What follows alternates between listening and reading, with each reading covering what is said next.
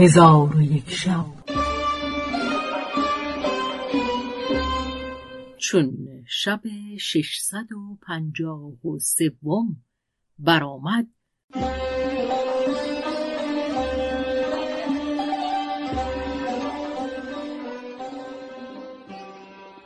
گفت ای ملک جوانبخت کفار راه گریز پیش گرفتند و نخستین کسی که گریخت عجیب بود. مسلمانان از این کار شگفت ماندند و آن دو افرید از غفای کافران همی رفتند و ایشان را همی کشتند تا اینکه ایشان را در بیابانها پراکنده کردند و از ایشان جز پنجاه هزار تن سالم نماندند که ایشان نیز مجروح و مخزول قصد بلاد خود کردند. آنگاه بانگ بر لشکر اسلام زدند که ای لشکریان ملک شما ملک غریب با برادر خود سهیم اللیل در نزد ملک مرعش پادشاه جنیان مهمانند و شما را سلام میرسانند و به زودی در نزد شما خواهند بود. چون لشکریان خبر تندرستی غریب و سهیم بشنیدند فرهناک شدند. پس از آن نزد ملک غریب بازگشت ماجرا باز گفتند. ملک غریب را خاطر آسوده گشت.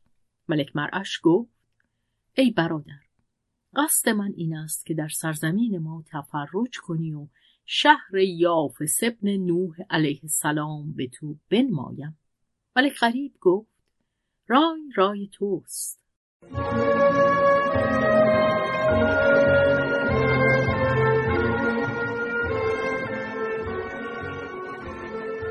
آنگاه مرعش دو اسب از اسبان خود بخواست و غریب و سهیم سوار شدند و مرعش با هزار تن از افریتان سوار شدند و در کوه و صحرا تفرج کنان همی رفتند تا به شهر یاف سبن نوح علیه السلام برسید خرد و بزرگ شهر به استقبال برآمدند و مرعش با ملک غریب با موکب بزرگ به قصر یاف سبن نوح علیه السلام در آمدند و در کرسی او بنشستند و آن کرسی از مرمر بود و پایه های زرین مرصع داشت و بلندی او ده زراع بود و فرش های رنگارنگ بر او گسترده بودند.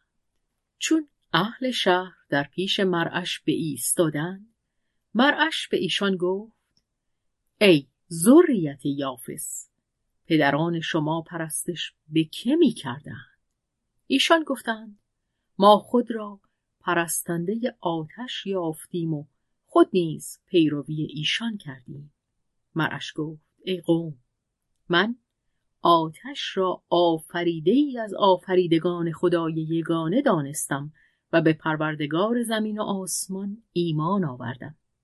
شما نیز مسلمان شوید تا از سخط پروردگار خلاص یابید.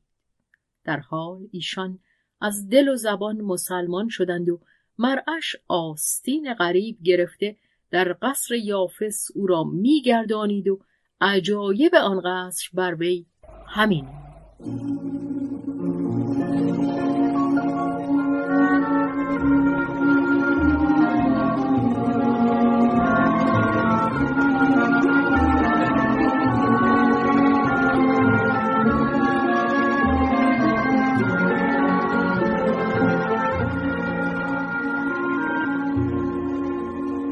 از آن او را به خانه اسلحه درآورد و سلاح یافس ابن نوح بر وی بنمود.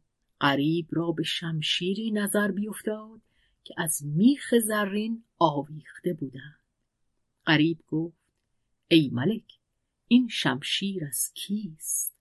مرعش گفت این شمشیر یافس ابن نوح است که با این شمشیر به انسیان و جنیان زفر میافت و این شمشیر را حکیم جردوم ساخته است و بر او نامهای بزرگ نوشته است.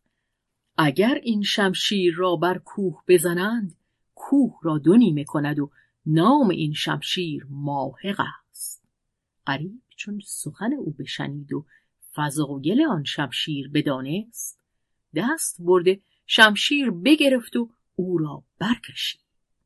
آن شمشیر مانند آفتاب بدرخشید و او را طول ده وجب و عرض سه وجب بود. قریب خواست که آن را با خود بیاورد. مرعش گفت اگر توانی او را به کار بری مزایقت نیست. قریب گفت آری توانم به کار برد.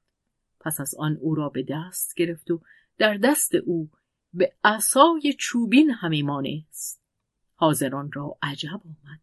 گفتند آفرین بر تو ای امیر دلیران آنگاه مرعش به غریب گفت این ذخیره ها که پادشاهان روی زمین در حسرت او هستند از آن تو است. اکنون سوار شو تا تفرج کنی. غریب و مرعش سوار شدند و جنیان و انسیان در خدمت ایشان همی رفتند. چون قصه به دینجا رسید بامداد شد و شهرزاد لب از داستان فرو بست.